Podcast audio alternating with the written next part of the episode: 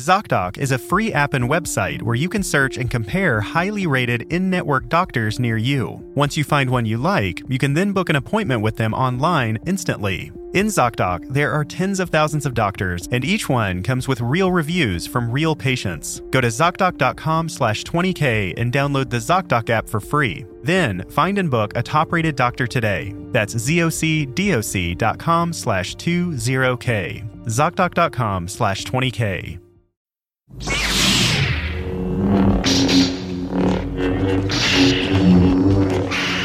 You're listening to 20,000 Hertz. The original Star Wars trilogy was groundbreaking in all kinds of ways. The costumes were incredibly creative, the special effects were mind boggling. And for sound design, Star Wars was completely revolutionary.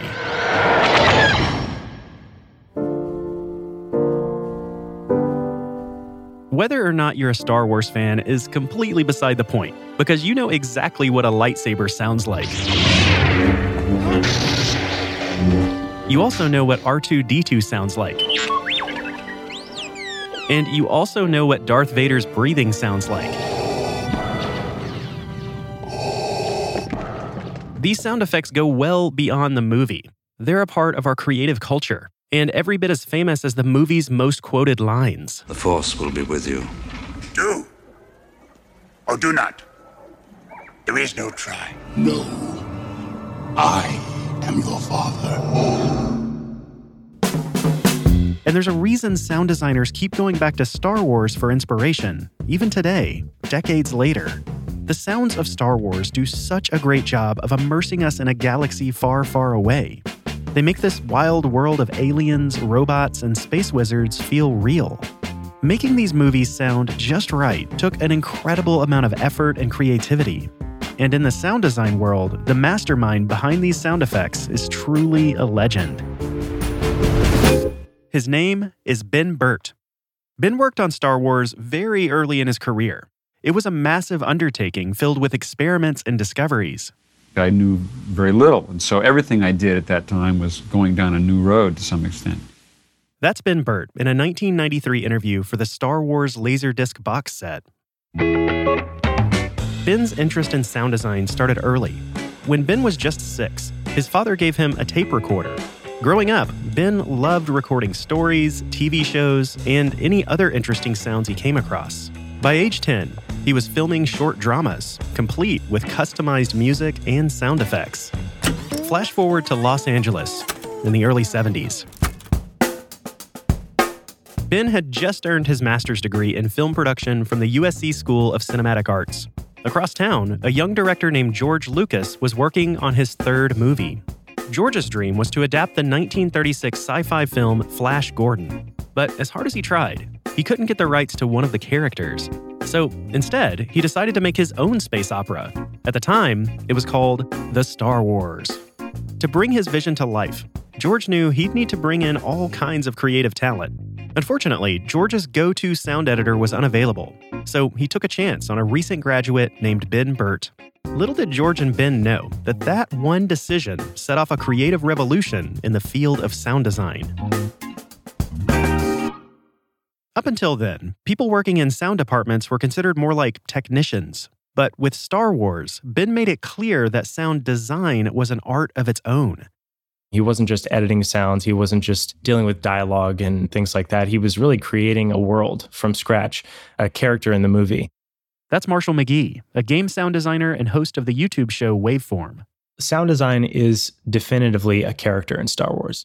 Of course, sound is important in any movie, but creating the sonic landscape of Star Wars was a monumental responsibility. The majority of a movie's soundtrack is created after it's filmed, and this is especially true for a film like Star Wars.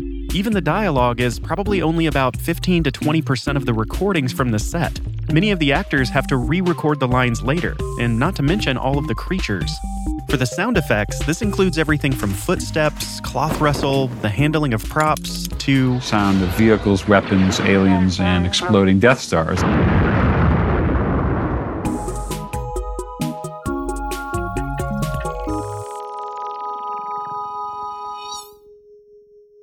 Star Wars was a Fox film, and this allowed Ben to access sound effects from their old classic library. A quick note some of these Ben Burtt interview clips are from a commentary track for the Star Wars Blu ray set, so you'll sometimes hear the movie playing in the background while he talks. Being a real fan of the old sound effects, I did pull a few things and, and use them here and there. But Ben wanted Star Wars to have a totally unique sonic signature, so he made the vast majority of the sound effects from scratch. Most of the effort was put into customizing original sounds for the movie.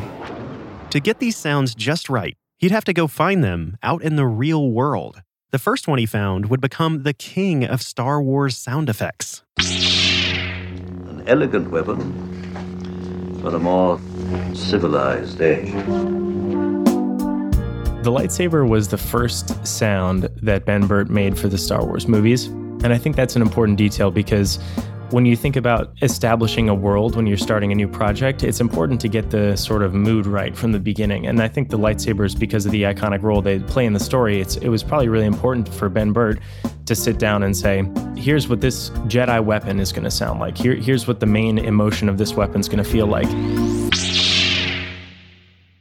Ben was just leaving USC Film School at the time, and he had a part time job as a projectionist for the school. The projection booth had these 35 millimeter theater projectors. Which, when they were just turned on and sat idle, they had a very interesting humming sound. This was caused by the interlock motors inside of the projectors.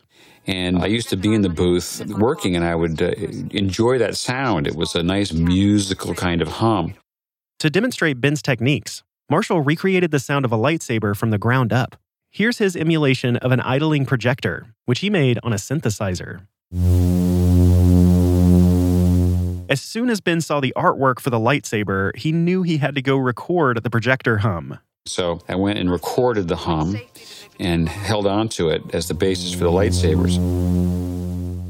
When he recorded that originally, he thought it was a good start, but it didn't really sound mean yet. It didn't really sound like it could do any damage yet. Ben discovered that mean sound by accident. He was walking across his apartment with a partially broken microphone cable and a tape recorder. Then he walked near the television set. The microphone picked up the buzz from the television picture tube, just a direct electronic interference. What you're hearing now is Marshall's recreation of that sound. Ben combined the buzz with the projector hum to create the foundation of the lightsaber. Now, when you finish making that, it's just a loop, it's just a humming loop which on its own sounds cool, but it doesn't sound like it's moving yet. It doesn't have any place in the environment. Ben needed to find a way to perform this loop. He played it over a speaker and then re recorded that sound with another microphone. When he waved the microphone back and forth in front of the speaker, it would create a Doppler effect. A Doppler effect is when there's a change in pitch in relation to the object and observer moving toward or away from each other. I know that sounds complicated, but a common example is a car driving by blasting its horn. To our ears, we hear the pitch of the horn increase and then decrease as it zooms by. And by doing that, I was able to take the steady sound of the lightsaber and give it a sense of movement, of coming to and fro or back and forth. It sounds like it's a physical beam of light that's arcing through the environment. It just sounds so real. Again, here's the humming loop Marshall made. And here's that same humming loop with a Doppler effect Marshall added to it.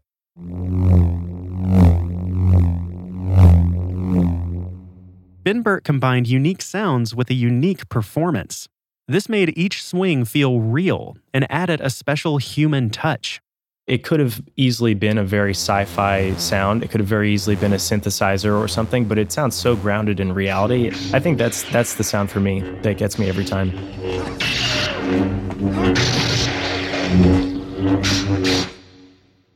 Just like the TV buzz and the lightsaber, Ben found the sound for the blasters completely by accident.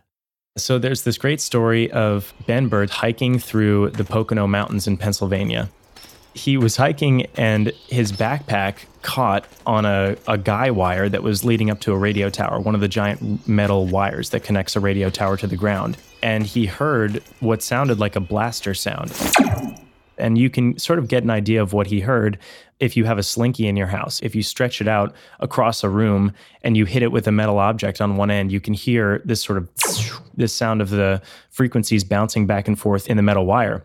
He found this great wire out in the middle of the desert and took a, a contact microphone out and put it on the wire and started hitting it with a wrench. And what he got were the bass of the blaster sounds for Star Wars.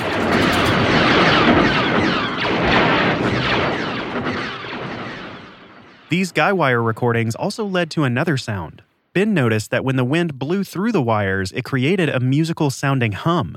It actually was producing a musical note. It was almost a musical chord. This sound ended up being perfect for the interior background hum of the Y Wings. The guns, they've stopped. Stabilize your rear deflectors.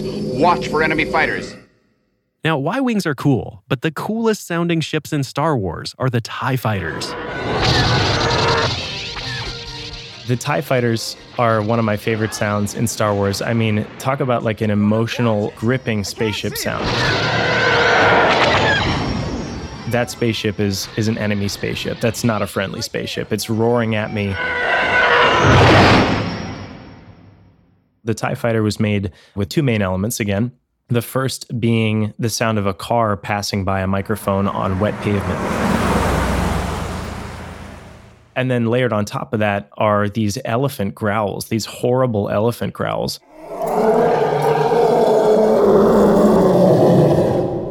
Not a lot of people even know elephants make this sound, but they do growl from time to time, and they produce this this insane roaring. And here's Marshall's re sound design, blending these sounds together.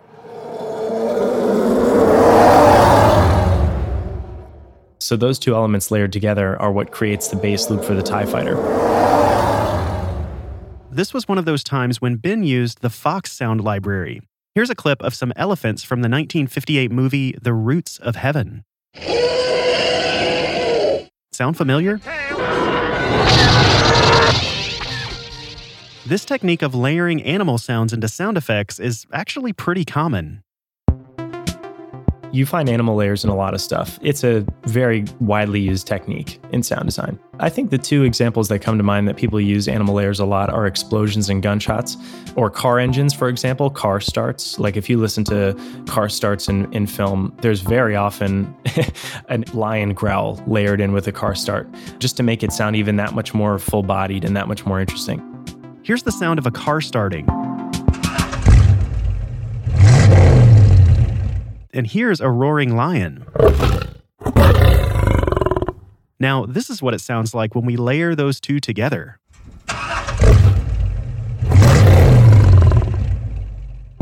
I like it in explosions too. When an explosion's going on, you're just looking for character. There's there's something missing. Like if you listen through libraries of explosion recordings, a lot of them sound great, but they just are missing an element of character or like an emotional component. And I find that sometimes I'll layer in like the sound of a screeching as an explosion goes off, just to get that extra that extra little intrigue in the in the high end of a, of an explosion. Here's an explosion sound effect. And here's a red tailed hawk screech. Now, let's put them together. One of the main benefits to using animal sounds as a layer in design, whether they're obvious or not, is that animals already have a place in our minds as sort of representing something. So, for example, an elephant growl like that may be terrifying. You know, a bird chirp may be sort of small and evoke the idea of stealth or like a, you know, a smaller vehicle. Or, for example, a whale might evoke something more emotional and, and low. And as human beings, we already have in our minds ideas of what different animals represent to us. To demonstrate this, Marshall made several alternate TIE fighter sounds using different animals. This base layer is the car pass by that I made to layer under all these and sort of give them consistency.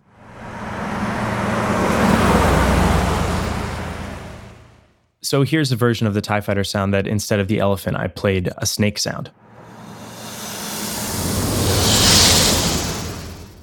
And this version, I used uh, a bunch of different bird chirps layered on top of each other. And then this final version I made with some underwater recordings of different whales and sea creatures.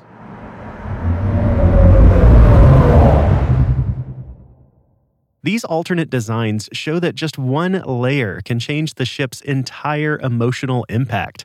The elephant growls used in the TIE fighter make us feel fear on a primal level, and that's why they are so powerful.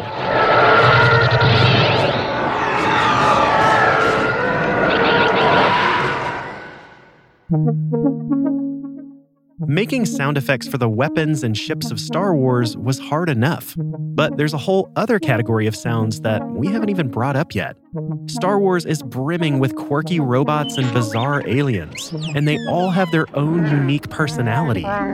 Giving voices to characters like Chewbacca and R2D2 were some of the biggest challenges Ben faced. That's coming up after this.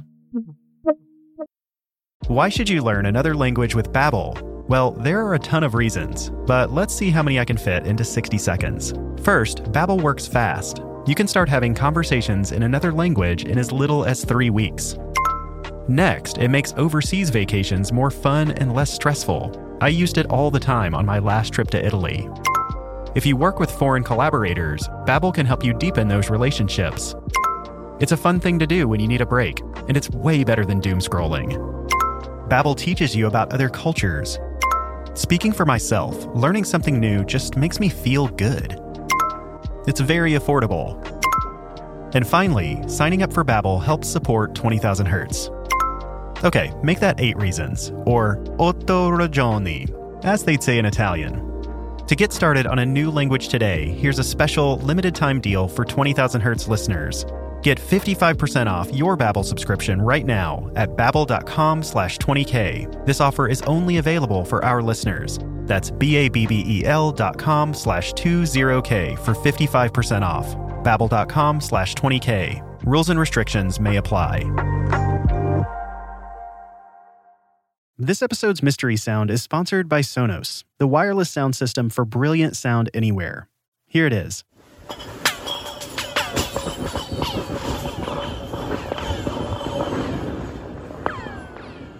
And again.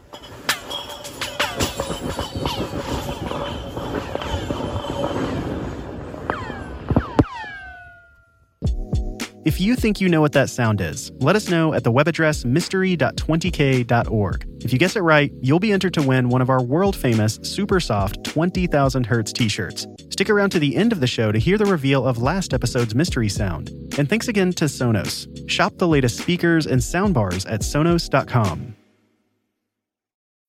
When you need mealtime inspiration, it's worth shopping Kroger, where you'll find over 30,000 mouthwatering choices that excite your inner foodie. And no matter what tasty choice you make, you'll enjoy our everyday low prices, plus extra ways to save, like digital coupons worth over $600 each week. You can also save up to $1 off per gallon at the pump with fuel points. More savings and more inspiring flavors make shopping Kroger worth it every time. Kroger, fresh for everyone. Fuel restrictions apply.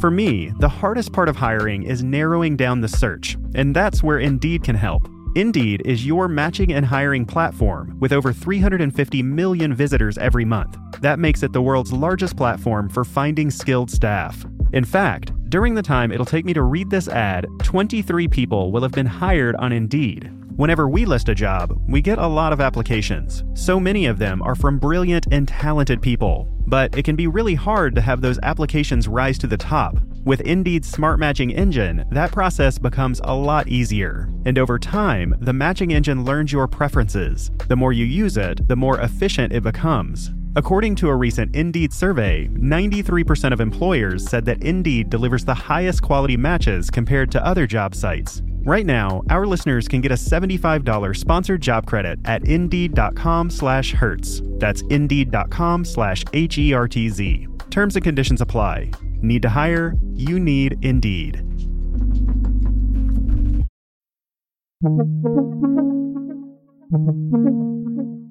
For his work on Star Wars, Ben Burtt is considered one of the forefathers of modern sound design. To create these iconic sound effects, Ben spent countless hours recording sounds out in the world. Really, just anything that caught his ear. Animals, aircraft carriers, jets, appliance motors, whatever it might be. Eventually, Ben built up a personal library made up of thousands of hand recorded sounds. Back in the studio, he manipulated them and mixed them together like a mad scientist. For instance, in The Empire Strikes Back, the Millennium Falcon's hyperdrive keeps breaking down. To make the sound effect for it, Ben combined eight different recordings. One of these sounds was a starter on a vintage biplane. There was some hissing air from a piece of dental equipment, the sound of an arc light motor. There was the motor of a tank turret, recorded from inside the tank. Then there was the sound of the groaning old pipes from the building Ben worked in. Here's a clip of Ben mixing these sounds together in his studio.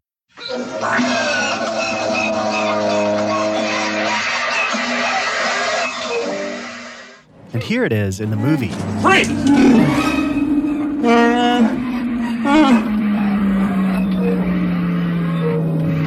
Not fair. Think about the hours of recording it took to make that one sound effect. Now multiply that for all of the sound effects in the original Star Wars trilogy. Keep in mind that this was before the age of computers. Back then, you had to record everything to tape. Today, sound designers have access to digital sound libraries that come with thousands of pre recorded sounds. I have everything on my computer. I have three terabytes of sounds that are just like I can just click on anything and instantly hear it. The convenience of digital sound libraries is a bit of a double edged sword. On the one hand, it means that amateur filmmakers don't need access to all kinds of expensive equipment in order to have sound effects. On the other hand, it means that Ben's analog style of recording everything manually is a lot less common. I mean, when you look at Ben Burtt's work and you think, okay, basically everything, other than a few things that he drew from the Fox library, basically everything was a recording project. He was out there getting sounds from, you know, hitting a guy wire with a wrench for the blasters and things like that.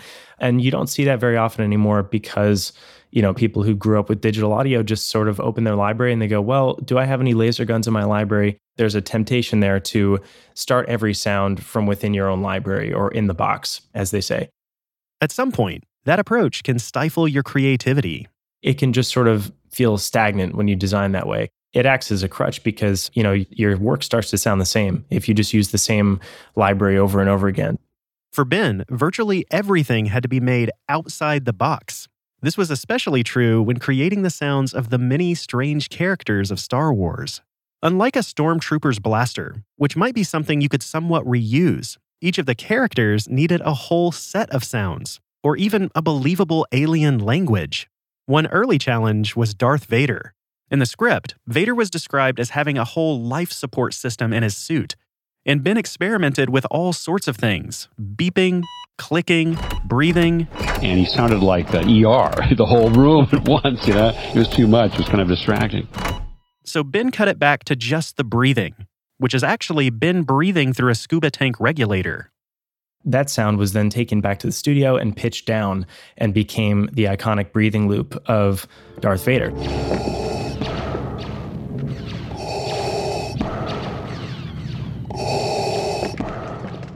As you may know, Darth Vader's menacing voice was performed by James Earl Jones. But Jones wasn't the person in the Vader costume. On set, Darth Vader was played by character actor David Prowse. Prowse did perform Vader's lines while filming, and it's pretty amazing to hear. Start tearing this ship apart piece by piece until you find those tapes. Find the passengers of this vessel. I want them alive. Now, here's the final version. Commander, tear this ship apart until you found those plans and bring me the passengers. I want them alive. Here it is again on set, morphing into what we hear in the final film. Start tearing this ship apart piece by piece until you Found find those plans and bring me the passengers. I want them alive. Vader also needed a sound for when he used the Force, the mysterious power of the Jedi and the evil Sith. But what would something like that even sound like? The Force is another one of those sounds that just is so menacing and works perfectly in, in I think, in every scene that it's in. The Force is intangible but incredibly powerful, and it needed to be felt by the audience, even though they can't see it. Ben used deep low frequency rumbles for the sound. He got it from a few places, including thunder, slowed way down, with all of its high frequencies rolled off. A similar treatment was used for a missile launch. And some of it was uh, from the Fox library, actually. It was some earthquake material made for uh, Journey to the Center of the Earth.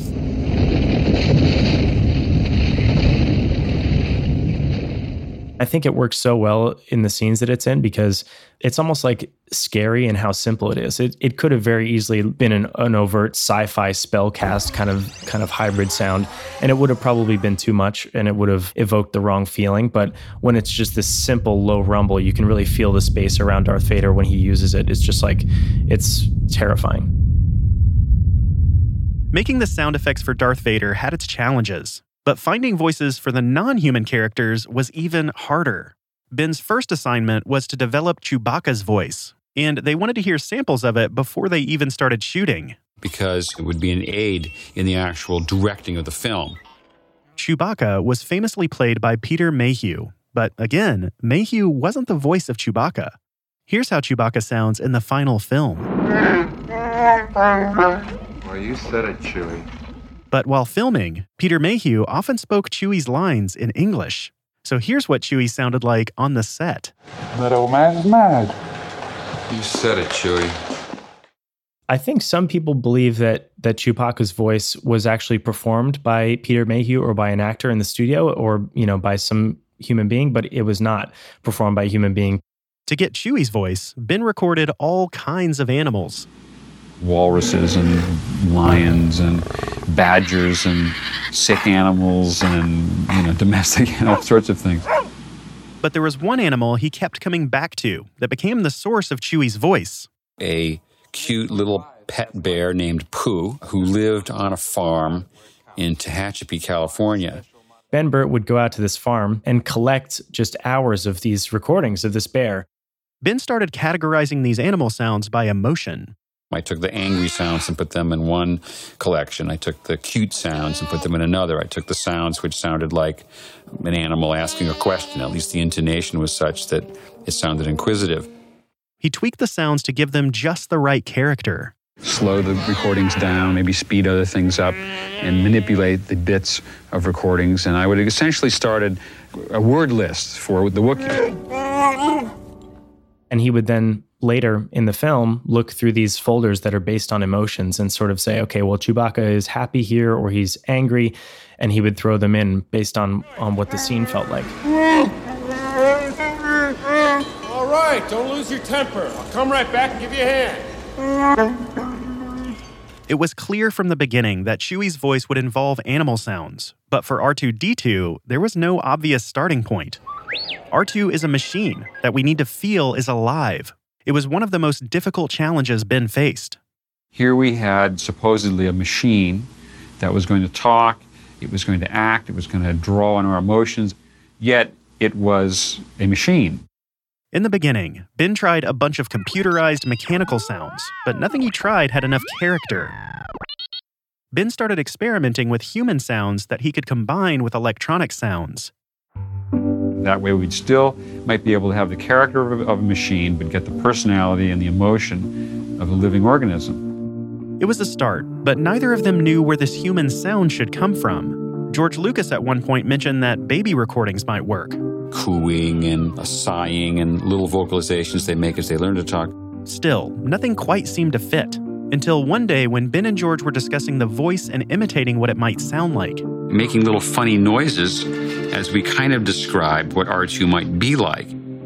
As Ben and George cooed and beeped at each other, it dawned on them that maybe they didn't need recordings of babies or anything else. Maybe Ben could give R2 its human side. He experimented with playing an ARP synthesizer while whistling and beeping at the same time. And through a lot of practice, I would get something that sounded expressive.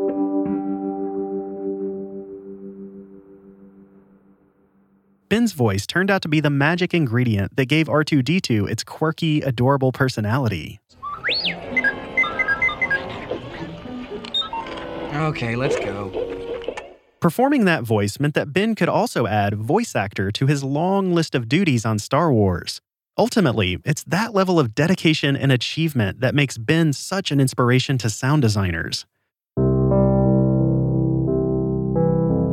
I think sound designers keep coming back to it for inspiration because of how much he, emotion he captured in, in every sound. He takes all of these opportunities to include performance in something that may not even need it. Like the lightsaber, for example. He took the extra effort to actually swing the microphone around in time with the video himself. R2D2's voice being him just performing his own voice, like whistling with the synthesizer, things like that. He really took every opportunity to put emotion into things that otherwise could have just been done very cheaply and, and blandly. It's those things I think that separate him from a lot of other sound designers, not only of the time, because he was clearly in a class of his own at the time, but just even today. If Ben Burtt had retired after Star Wars, he still would have been a sound design legend. Fortunately for us, Star Wars was only the beginning of Ben's long career. Ben's impact on sound design is so huge that it's hard to imagine what the field would even be like without him. His influence is especially important to sci fi. Ben's mastery of sound helps audiences suspend their disbelief and lose themselves in these strange alien worlds. Sound design gives all the authenticity to these weapons that you're hearing. It gives all the authenticity to these environments. Without it, I don't think Star Wars would have been anywhere near as popular as it's become because people wouldn't believe what they were seeing. When people first see A New Hope, they're not thinking about sound design, but they're they're just believing what they're seeing because of the sound design. And when sound is done well, that's of course what it does. When you use sounds gathered in the outside world, the real world, and you bring them into a science fiction film, you get the credibility of those sounds to sell to the audience the reality of what's really just a very fantastic world.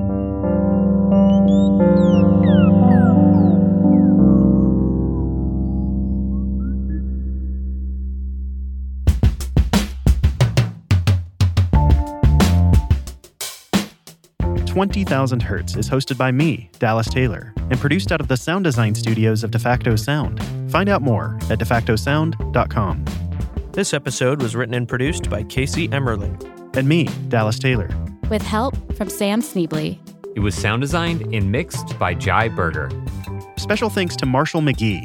Marshall made all of the recreated sound effects for this episode. He's also the host of a fantastic YouTube channel called Waveform. It was actually his YouTube video called The Sound Design Secrets of the Star Wars Universe that was the inspiration for this episode. You should immediately go subscribe to Waveform on YouTube. Ben Burtt's interview clips came from the 1993 Star Wars Laserdisc box set, a commentary track from the Star Wars Blu ray, episode 46 of the Commentary Track podcast, a 1989 2020 interview, an ABC documentary called Screen, Stage, and Television, and a special feature on the WALL-E DVD. The music in this episode came from Sound of Picture and MusicBed. If there's a show topic that you are dying to hear, you can tell us in tons of different ways. My favorite way that you can tell us is by writing a review. In that review, tap five stars and then give us your show idea. If your podcast app doesn't do this, you can always tell us your show idea on Twitter, Facebook, or by writing hi at 20k.org. Thanks for listening.